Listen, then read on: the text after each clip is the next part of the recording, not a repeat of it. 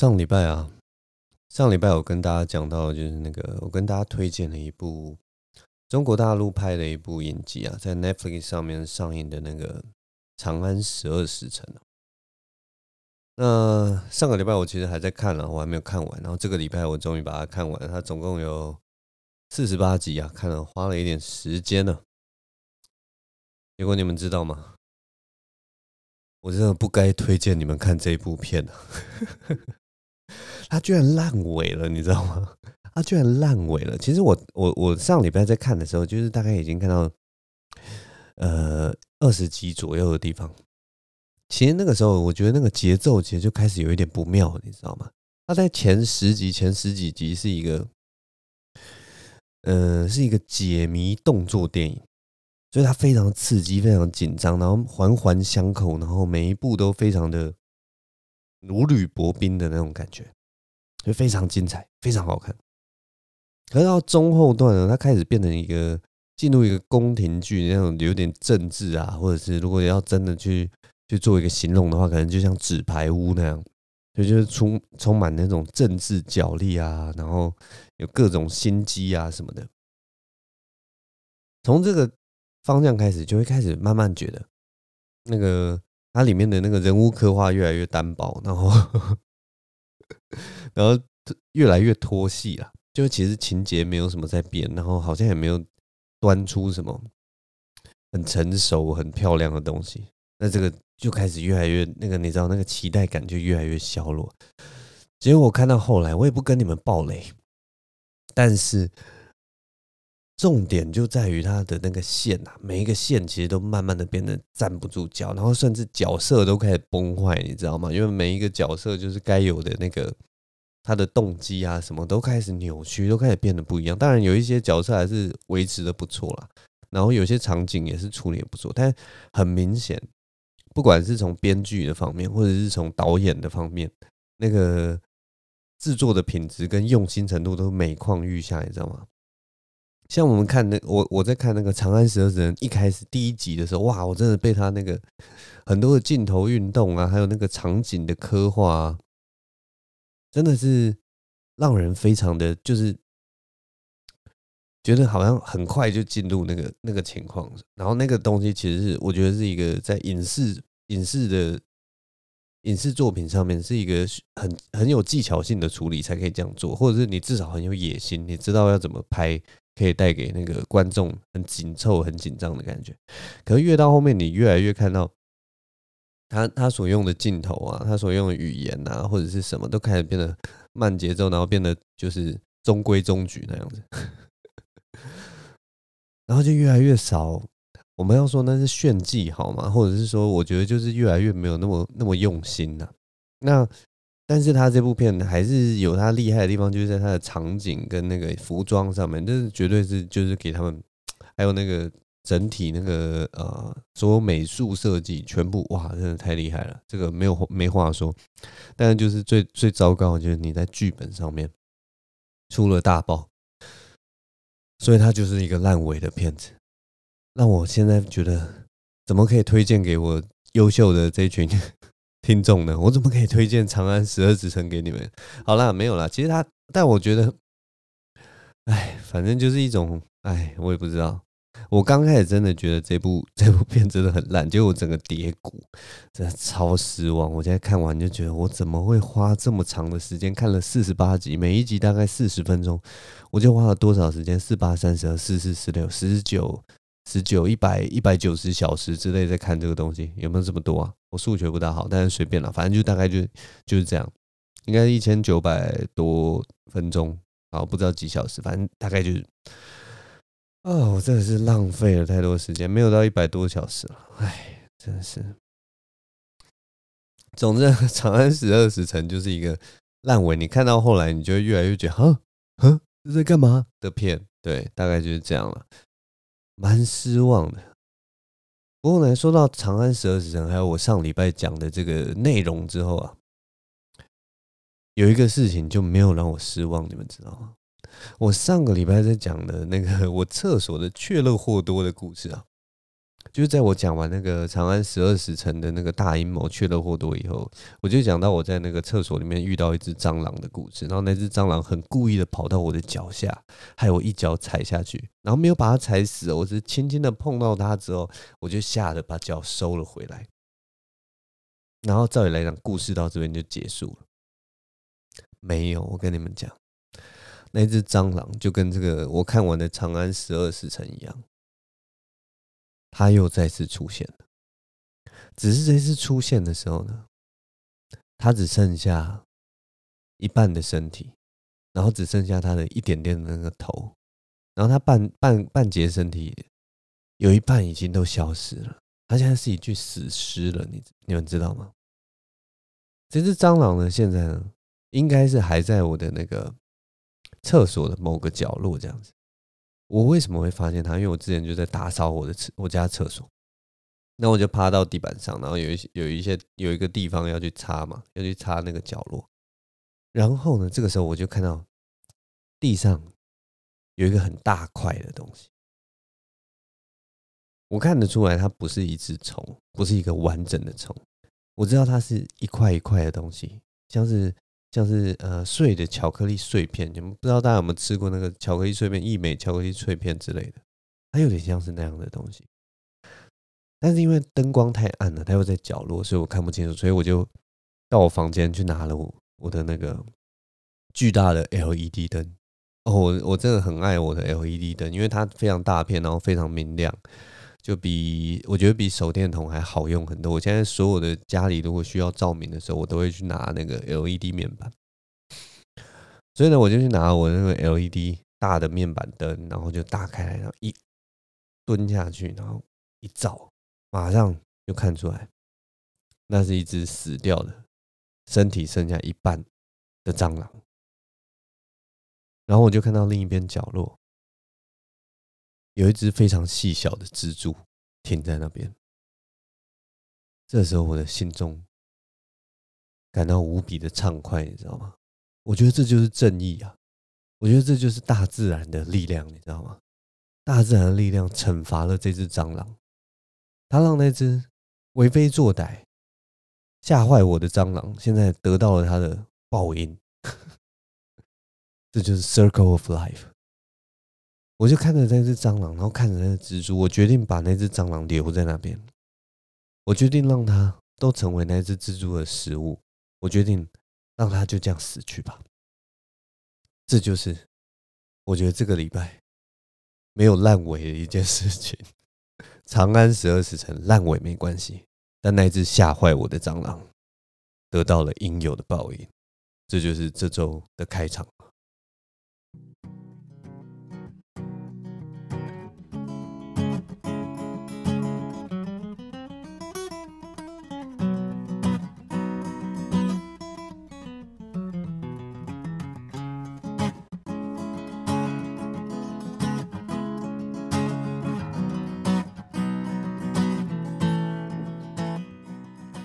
哎你现在收听的是张敬伟的频道。现在时间是二零二一年四月二十九日星期四的午夜十二点三十二分。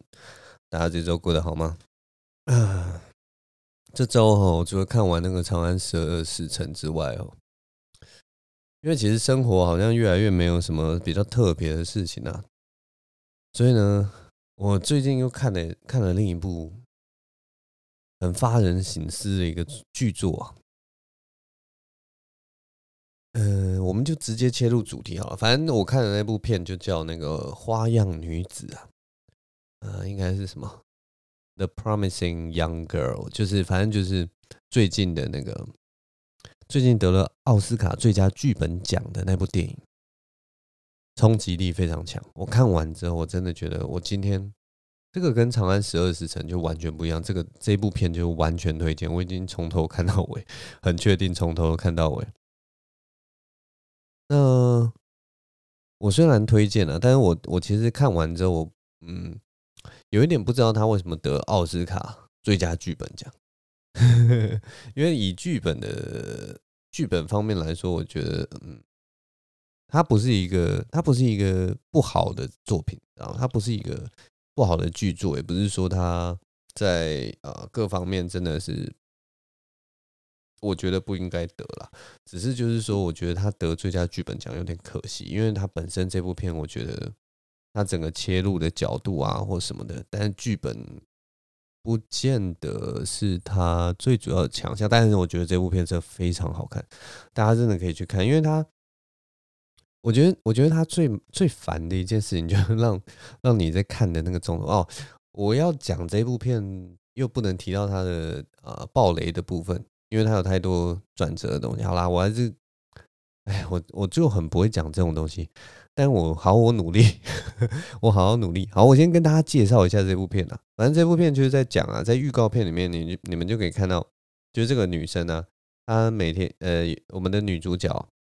他是一个复仇心很强的人，然后他就是想要对这个社会的男性报复，所以他每天晚上呢都会到那个夜店里面，然后就装醉，装作自己哦已经就是醉懵了这样子。然后这个时候呢，总是他每一天每次去的时候都会有一个善心人士，一个装作呃很正义的男生，然后就来说：“哎，你还好吗？”然后你能不能自己回家？如果不行的话，我送你回家好了。但屡试不爽的就是这些男生送这个醉醉昏的这个女生回家的中途，也许原本是都是要送她回家，可是后来都会就是趁她喝醉了，他就说啊，不然你来我家坐坐好了。然后他们就会看这个女生都没有说不要或怎样，然后就带她回自己的家中。然后可能就会设，就说，哎，那我们再来多喝一点酒啊什么的，然后再继续灌他酒。然后，呃，等到那个女生就有点不省人事啊，或者是说真的都累瘫了，然后那个男生把她抱到床上之后，接下来就开始上下其手，然后就是想要过一个香艳刺激的夜晚，类似这样了。然后这个时候呢，女生就会忽然整个醒过来，原来她没有真的喝醉。他就会整个醒过来，然后就开始有点像是恐吓男生。他在那一瞬间，就是整个那个权力关系会转换。当男生以为自己可以就是欺负女生的时候，当男生觉得自己可以有机可乘的时候，这时候忽然女生清醒，然后跟他说：“我刚刚说不要，你为什么要这样？”那每个男生就很惊慌失措这样，所以他他为了报复这个社会男生，他就不断的做这样的实验。然后每一次做出这样的实验，他就会把那个男生的名字记起来，然后就是哦，今天是第几个这样。那当然他会做这样的事情，就是因为呃有一些原因嘛，有一些悲惨的过去。那这部片基本上它的那个基调就是就是这样子。那当然后面它还有一些很漂亮的转折，然后很很有力道的一些场面，我就不在这里爆雷。那我为什么会推荐这部片呢？因为推这这部片，我觉得它的那个叙事的角度真的是站在非常女性的角度。它虽然就是你是在呃某方面来讲是批评批评某些男性，还有整个社会对于呃女性受到侵犯啊，女性受到嗯骚扰的这种呃的不公平的东西，进行非常强烈、非常讽刺的一个。手法，但是他另一方面呢，他也有留下一些呃很美好，或者是说很要怎么说呢，很慈悲的一部分，所以就有点像是我们在看那种男性角度的那种英雄电影的时候，一方面你会呃很很贴近男那个那个那个英雄的心态，就是说他是为了复仇，所以他。他对坏人都是嫉恶如仇，然后他会把坏人都杀死。然后，但是他另一方面又留下说，当有些坏人如果背后有很多的呃，如果这个坏人其实他现在真的已经变得良善，或者是说他真的真心悔过自己过去犯下的错误的时候，其实英雄是可以虽然痛苦，但英雄是可以原谅他，有点类似这样的架构。只是这一次我们的角色。完全是变成一个女主角，然后有很多这种很微妙的权力关系，然后更微妙的地方就是我们的英雄啊，我们以前想象中的英雄，都是应该是拥有某种跟一般人没有办法拥有的力量。但是我们这一次的这个女主角，这个我们在这部片刻画中的英英雄，其实他没有任何的超能力，他就是一般人，他就是一个很正常的一般人。所以他当他挺身而出，像是英雄一样惩奸除恶的时候，其实你是一直会感到那种很深沉的哀伤。这部片自然也是。虽然看完这整部复仇电影，但是你仍然会感受到非常一种很深的无力感跟愤恨的感觉，所以它没有那种很爽快的让你看完的感觉。所以我觉得这是不管是在拍摄手法上，或者是说在那个气氛营造上，非常成功的一点。我真的非常推荐大家去看这部片哦，因为这部片其实我看完之后。给了我很多，呃，要说是警惕，好吧，或者是说有一些一些不一样的思考也好，因为，哎，这就要讲到我这件这这部电影让我想到一个呃，我好几年前发生的事情啊。那个时候其实。我把一切都模糊掉，因为大家知道，就是讲这种故事的时候，就是要把一切都模糊掉。但是他他就是在我心中是一个很还蛮重要的一个，也不算是小秘密，但是就是一个影响我很深的一个一段经过。那个故事是这样的，就是我那个时候进刚进到一个呃不一样的领域的团体里面，然后他们都是我。在那个团体里面认识到，全都是跟我之前的生长背景或什么完全不一样的一群人。然后当我进去里面，当然就很自然的交了一些朋友嘛。然后他们也很开心的就接纳我进去。那大家明明就是很相谈甚欢的，然后也都是就是大家就是一群人这样一起会出去玩。那后来呢，其中有一个就是有点像是那个群体的的。我们讲那个是一个啊、哦，要怎么讲啊？反正就是带头的啦。我们通常那个里面就会有一个，哎，就是有点像类似大家的召集人这样子，或者是说主揪。哎，对，我们出去玩的时候，他就是主揪这样。那我们的主揪就就是他有一个女朋友，然后他们两个感情非常好。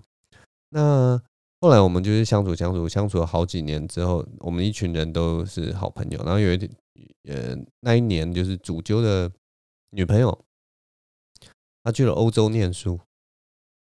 所以呢，他跟主角就变成了远距离的恋爱这样子。然后我们那个那那那群人呢、后来就是也陆陆续续都会有新的成员进来嘛，然后就也互相认识。那这个时候呢，我就好像有听看到一些不正常的事情，就是因为我们一起出去玩的时候。就有几个新成员是女生嘛，然后大家还是会一起出去玩，只是那个主揪就是跟几个女生就过从甚密，你知道吗？就非常的就非常亲近。那那个时候的主揪的女朋友是在国外嘛，所以就好像也就是看不到这样子。但是我又不知道到底是怎么样，就大家也许就是主揪只是爱交朋友什么的，就这样，大概是就这样的情况。那有一天。反正就是那个新来的成员呢，我们就讲他叫他 A 女好了。新来的成员 A 女呢，她就忽然密我，呃，传讯息密我说：“哎，就是我有件事不知道该不该讲，但就是那个主揪有一天就是找我去他家里，然后他就对我毛手毛脚什么的。然后你知道吗？当下就觉得自己不知道到底要要不要。”讲这件事情，我应该是要去跟主揪讲，还是要跟主揪的女朋友讲？然后，因为大家都已经认识一段时间了，所以其实你知道，这种这种行为在不管是男女生眼中，你就是做一个廖贝亚的角色。你如果不管是跟男生或女生去讲，其实下场多多少少是要付出代价的，要么就是你就不是，再也不是这个这个这一群人其中的一份子。不然就是你未来再见到他们，一定就是很尴尬，然后或者是说，反正就是都会有各式各样的事情，也许你会被排挤什么。但其实，反正总之后来呢，我我当下决定，虽然有经过一点点的思考或什么啦，然后，但是我那个时候其实还是，你知道吗？就是一个血气方刚、正义感爆棚的家伙，所以我其实没有多想。后来就真的是觉得，哎，还是要讲。所以呢，我就既然那个 A 女已经跟我讲了嘛，我就密了那个。主揪远在国外的那个女朋友，然后就跟他讲了这件事情。那当然，他那个女朋友也不会随便就相信我，所以就是啊，来来回回折腾了，问了好久，然后就是有拿出一些证据跟他说，就是这样，真的是这样子。就是主揪的确有呃某方面来讲，就是节外生枝啊，在感情上节外生枝。我也不知道到什么程度，或者是说到底是追求失败还是什么的。嗯，反正就是有节外生枝的情形。那后来主揪他就飞去国外，他就直接当天就就买了机票飞去国外，然后就反正就是他真的很喜欢他女朋友了，感觉出来他就是可能犯了一点小错或者是什么，我也不知道。对，那也许也许是我诬告，也许是我乱讲。但总之他后来挽回了他呃国外女朋友的心，那 A 女跟他们也都没有再互相往来。那我接下来也是从那个那一群人之中就脱离出来了，所以我也没有跟他们互相往来。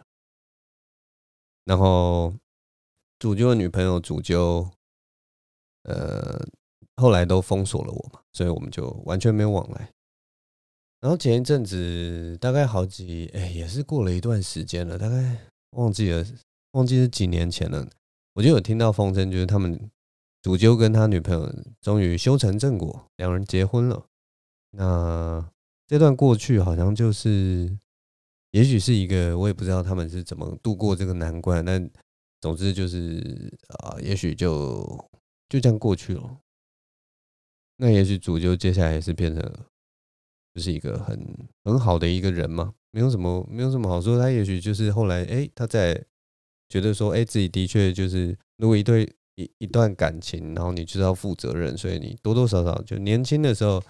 爱玩嘛。那现在我就是成为一个真正的负责任的男人以后，我就再也不能那么爱玩了。类似这样，但不知道为什么这个故事就是一直我时不时就会想起来，然后我还是会怀疑自己当时做的那个决定到底是不是对的。很奇怪哈，我我我应该是算做了一个，也许处理的没有那么好，但是我应该是做了一个某方面来讲是，呃，在道德上是正确的决定，但是不知道为什么，当呃主揪学到了教训，主揪学到了他人生的一课，然后变成一个更负责任的人，然后主揪的女朋友也。同样就是，虽然有情绪上的波动，但最后也是修得正果，得到爱情。然后 A 女的方面，呃，我希望这件事也没有造对她造成太大的阴影。然后，对，就我侧面来打听，她其实也不是受受到，我也不知道，我也不知道她后来会的感受是什么。但某方面来讲，就是有人帮他出声处理的这件事情。也许某方面他会觉得，我也不知道，我也不知道他会怎么想。但总之，我只是觉得说这件事情发生以后，不知道为什么，我并没有感觉到。要说要说，哎，这个这个心情有点难形容。其实我并没有感觉到。满足，你知道吗？我我就用“满足”这个词好了，因为照理来讲，你做了一件做了一件好事，或者是说帮帮助了别人，或者是说你做完一件事，甚至了结了一件事情，应该你会有一种这件事情画上了句点，或者这件事情就是它成为我人生中一个我也不知道，说也许不是光荣的时刻，但是是应该是一个还蛮特别的经验。但是不知道为什么做完之后。心里多多少少还是只留上留下那种难以言喻的哀伤。那所以我在看这部花样女子的时候，我看完之后受到很有受到冲击，然后他的确也是在讲一个呃正义得到伸张的一个故事，但是不知道为什么看完之后你完全没有得到那种复仇的满足，你反而得到的是一个很沉痛的。很惆怅的寂寥感，然后那个寂寥感跟我的那个回忆是一样的，它是整个把我那个那一件事情的回忆，我做了这么一件可以说是就是自以为正义的，这句话是反讽，就是充满正义感的。好，我们用这个角度切入，充满正义感的事之后，我并没有得到相对应的那种。满足，真的要说什么满足，就是看到那只蟑螂被蜘蛛吃掉的时候，那才比较满足，你知道吗？那才是一种复仇的快感，你知道吗？就是正义得到伸张，然后呃，丑恶的蟑螂、邪恶的蟑螂，在一个自然的淘汰机制下被蟑螂、被蜘蛛吃掉。对啊，反正这就是啊，我也不知道怎么说了，但是就是。这就是我这这一周的一些一些思考跟一些感想吧，所以我也不知道，就跟你们分享一下我这种难以言喻的心情啊。那反正如果有兴趣的朋友，就可以去看《花样女子》这部片，现在应该快要下档了，但是就是大家抓紧时间，不然就是等之后就有你们可以把这这这部片啊、放在心底。那如果之后有机会，例如说在 Netflix 上面上映啊，或者是在哪里哪里上映的话，就可以去看一下。它真的是一部会让人感受到很多，会让人五味杂陈的一部片哦。那如果大家看了以后有什么想要探讨的啊，或者是大家想要聊的，欢迎在下方留言，或者是写我的匿名信箱。嘿嘿，大概就是这样了。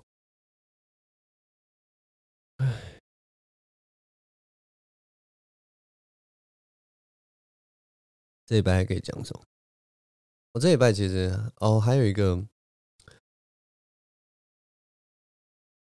嗯，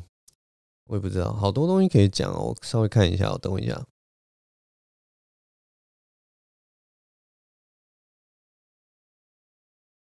好了。我们来讲一些轻松的话题哈。我们上我上次去吃饭的时候，我上次去去那个跟朋友吃饭的时候，然后朋友就熊熊问了我一个熊熊问了我一个呃很有趣的问题，他就问我说：“台台北台湾啊，台湾的北部叫做台北啊，台湾也有台东，东边就是东啊，台南也有南。”啊，台中中间也有台中，那台湾为什么没有台西这东西？然后我一开始你知道吗？一开始我脑袋真的卡住了，可能是因为那一天吃饭的时候太累或者什么，但是我就记得记得应该有台西这个地方。可是如果你真的要我问我说，哎，台西在哪里？我还真的那那个时候我还真的说不出来，所以我就问他说，哎，那你既然这样说，你一定是知道台西在哪里嘛？然后他就跟我说：“对啊，我知道台西在哪。台西就是在那个云林的台西乡啊。”然后我就非常很好奇哦，对啊，有云林的台，但为什么台西是一个这么小的一个地方？所以我我我我就对台西乡非常的没有印象，你知道吗？就是我们这只是一个地理上面的一个。闲话家家家常会聊到的东西嘛？哦，就是你终于知道了，诶，云林有一个台西乡，它就是在讲台湾的西边这样的一个地名。但我对这个地方，你知道我我这个人就是有的时候很好奇，所以会去看一些莫名其妙的东西。所以我听到这个台西乡，我就觉得不行，我对这个台西非常的不了解，我应该要稍微查一下资料，我应该要稍微知道一下台西到底是到底是干什么的，或我至至少知道。台西到底有什么？所以呢，我就去了那个 Google Map，然后我还去了 Wikipedia，然后就看了一下台西到底是在哪个位置啊，然后它有有盛产什么啊 之类的这种，就无很 虽然很无聊啊，但我看着看着就看到就不莫名其妙的连点一点连接，就点到了一个很有趣的地方。它是在台西乡的，应该是北侧吧。然后那个地方叫做文港村，蚊子的蚊，港口的港，村落的村，文港村。当我看到这个名字的时候，我就想说：哇，怎么会有人把自己的村子叫做文港？蚊子港？我们常常开玩笑，就是说什么呃，很多建筑物或博物馆都会都会变蚊子馆嘛，就是养蚊子用的。你怎么会有一个港口会觉得自把自己的港口名称取名叫做文港村？然后，所以我就去稍微去查一下到底是怎么回事。然后呢，那个 Wikipedia 里面就有写，就是说他在清朝的时候是叫做文港庄。然后他在传传说中啊，就是以前是用那个酊妹魍魉的魍，它原本叫做王港，就是鬼怪的意思。王港的转音呐、啊。那另外还有一个说法，就是说他早期的时候卫生条件太差，所以就是蚊虫滋。滋滋生嘛，所以后来大家就叫它叫做文港。反正两个说法，我觉得都说得通了。就是要么就是，不然就是 有鬼，然后也有蚊子，所以就是反正就叫文港。非常有趣，非常有趣的一个地方。然后那个地方，我觉得我我我我印象特别深刻，就是虽然我真的不是嘲笑，而是说我当我看到那个 Wikipedia 的文字叙述的时候，因为真的太可爱了。它有点像是在，有点像童话故事才会出现的那种叙述。我念给大家听，就是我看到这句话的时候，我就有一种觉得，哎，好可爱哦！怎么会有这样的一个地方？好，Wikipedia 上面是这样写，就是它就是介绍文港村人口的方面，男村民一千两百七十二人，女村民。一千零八十六人，总计共有两千三百五十八人。我看到这句话，我就笑出来了，真的很不好意思。但是这不是嘲笑，而是说，我第一次看到，在一个叙述里面，然后不是故事书，他写男村民跟女村民。好了，我的笑点很奇怪，但是我就是看到那个男村民跟女村民，我就觉得到底是怎么一回事？就是为什么会写的这么可爱？然后这是我对台西台西乡的第一个印象，就是这个文港村，因为这个文字港，哇，这个意象非常的好，真的是这样童话故事走出来的一个一个东西。后来呢，我就查一查，我在这个台西乡啊，用这个 Google Map 在这个巡礼的时候，我查一查，我就看到一个台西梦幻沙滩这个地方。台西梦幻沙滩，它就位在那个。那个那个叫什么麦寮六轻，大家知道六轻吗？就是那个之前吵得轰轰烈烈，什么空气污染还是什么的很严重的那个，应该六轻是哪一个啊？台塑，台塑六轻嘛，反正就是在麦寮那个地方。然后啊，其实就在他跟他跟麦寮六轻只隔一条河，所以他就在河的这边，然后的那个呃西半边的一个沙洲这样子，它就叫做台西梦幻沙滩。Fantastic，非常 fantastic，梦幻的 fantasy 的沙滩，你知道吗？真的非常有趣的一个地方。然后，但我觉得很好玩，就是它叫做台西梦幻沙滩。但是你如果点进去看，因为我这个人就是真的超闲，所以我就一直点街街景进去看。它其实就是一个很西部、很简单那种细沙的沙洲。那那种细沙沙洲，说老实话了。还真的蛮美的，因为那个沙质都非常的软。如果大家有去那个西边的那个沙滩，你就知道那个沙质都是稍微有点泡过水，然后它都非常软，然后它踩过去就是你的每每一个脚步其实都非常的像在按摩你的脚一样，非常的细柔。然后它因为呃因为是靠西边嘛，所以你在夕阳西下的时候去。每那那西半边的每一个沙滩其实都看起来很 fantastic，你知道吗？虽然那个海水就是非常的脏，但是你望过去就是一个很漂亮的一个海平面，然后海平线，然后你可以看到那个夕阳这样缓缓的下去，所以你只要看到那个画面，你都会觉得 fantastic。但我觉得它 fantastic 最重要的地方就是，它如果往北边看，它就可以看得到那个六轻，所以它就是一个夕阳跟工业风。不是不是真的，不是假的那种我们在文青咖啡店看到的那种工业风，而是真正的那种货真价实的工业工厂的那种感觉，就有点像是那种太空战士七那个在一片蒸汽工工厂，有点 cyberpunk 那种风味的工厂画面。然后你有一个很美丽的夕阳从那个过来，我相信那个画面真的是很 fantastic，非常的美，非非常漂亮的一个景象。我光想象就觉得，嗯，那个地方的确是有机会叫成 fantastic。但点进去看以后，我就会看到很多大家为就是因为这个啊这个名称而去的一些人所留下的一些评论，你知道吗？我就看到台西梦幻沙滩的 Google 评论下面有一些，就是大家就说什么这就是一个难去的地方，然后去了以后也不知道在冲啥小的地方，说什么旁边都是完全没有规划，都是一大堆废轮胎啊，或者是荒废的小屋啊，然后木头满地，垃圾满地，或者是说呃。好像还有看到说什么那边就有一些破水管什么，然后完全没有规划，走下去乱七八糟，然后一点都不吸引人之类的。然后又说什么车子很难开过去啊、所以他又可是他又取了这么一个 fantastic 的名字——台西梦幻沙滩，所以让人家很多的憧憬啊。后来呢，在这个众多的这种一致的这种负评里面呢，我就看到了一首诗啊。我就看到有人就是在这个副评里面，他他写了一个很像新诗体的东西，然后它是一个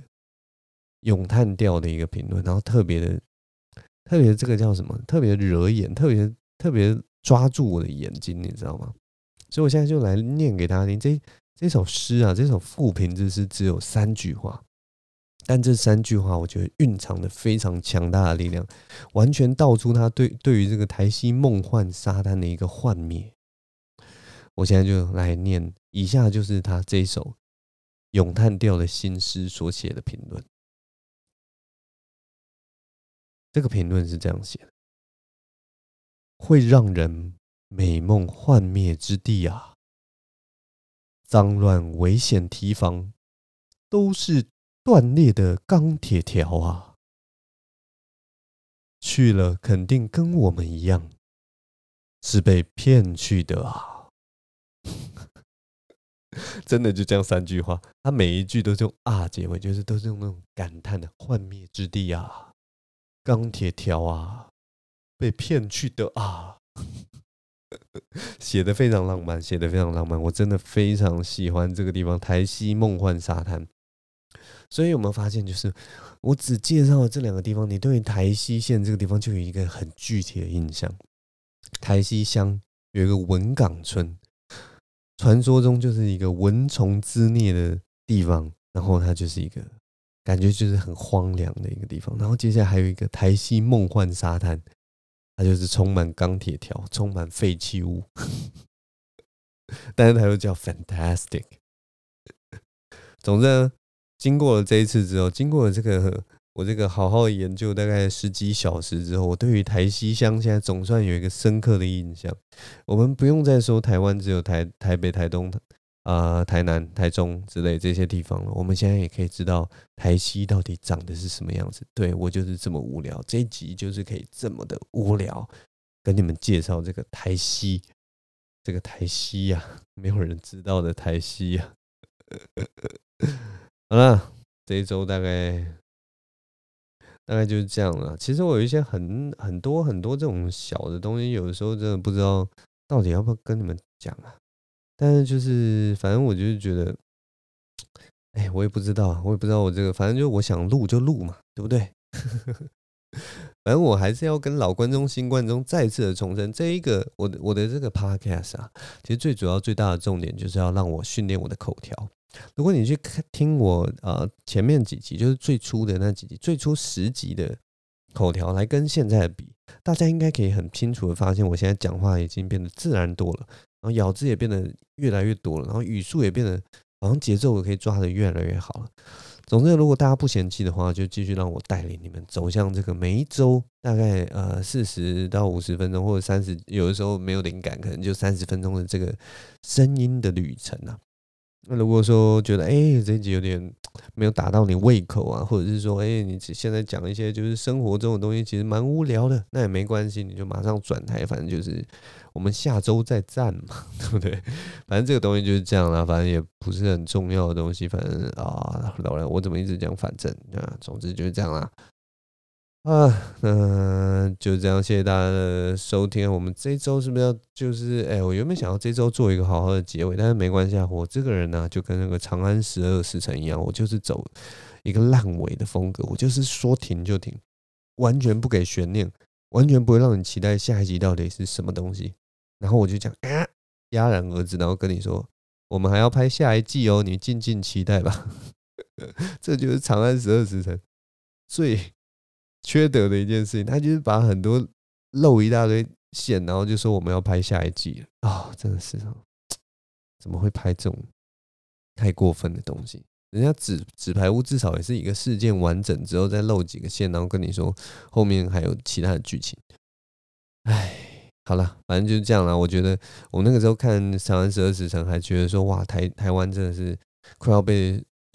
看不到车尾灯了。他那个。拍摄手法啊，什么东西都情节都弄得那么好，真的太棒了。结果后面果然发现，就是中国大陆还是在这个软件、软实力上面呢、啊，还是跟欧美国家有一段非常不小，还是有一个很不小的差距啊。那我当然是希望，呃，这个中文的大家都是中文的创作者嘛，那我还是就是。恨铁不成钢的态度啊，就是大家一起加油啊！我们还是要努力的把推出更好的作品，然后真希望能够超英赶美之类的。我也不知道，我也没有那么同仇敌忾啦，但是就是觉得说，哎，这个世界上的声音如果能够越多越好，大家都能够有从不同的观点、不同的角度去出发，那让这个世界如果能够更多元，我觉得永远都是一个好事啊。尤其在现在这种全球化的时代里面，大家的声音越来越一致了，你知道吗？我觉得一致绝对不是一个好事，一致就是一个霸权。其实最美妙的东西就是大家，我一直觉得啦，我一直很希望自己成为一个孤岛，我希望每个人都成为一座孤岛，然后每每每个人，大家不知道有没有听过那个达尔文进化论的那个孤岛，就好像有说就是什么有有一座岛上，然后。反正就是因为那座岛从来都没有跟其他的大陆有所接触，所以上面就出现了非常奇特的物种，保留住了很奇特的物种。然后，呃，大概就是这种感觉，觉得它那个地方会成为一个别的地方都看不到的景致，这样子。那我希望每个人都可以做到这件事情，不要我们大家都看同样的东西，读同样的书，呃，拥有一样的价值观，绝对不要。大家就是要好好发展自己的想法，好好发展自己的特色。然后我们最后就是，当大家可以一起激荡的时候，这个时候这个世界的价值才可以从中升华出来，大概是这种感觉啊。我大概是这个这个想法。好啊，总之这这礼拜大概就录到这边，谢谢大家收听。我是张晋唯，我们下周同一时间再见喽，拜拜。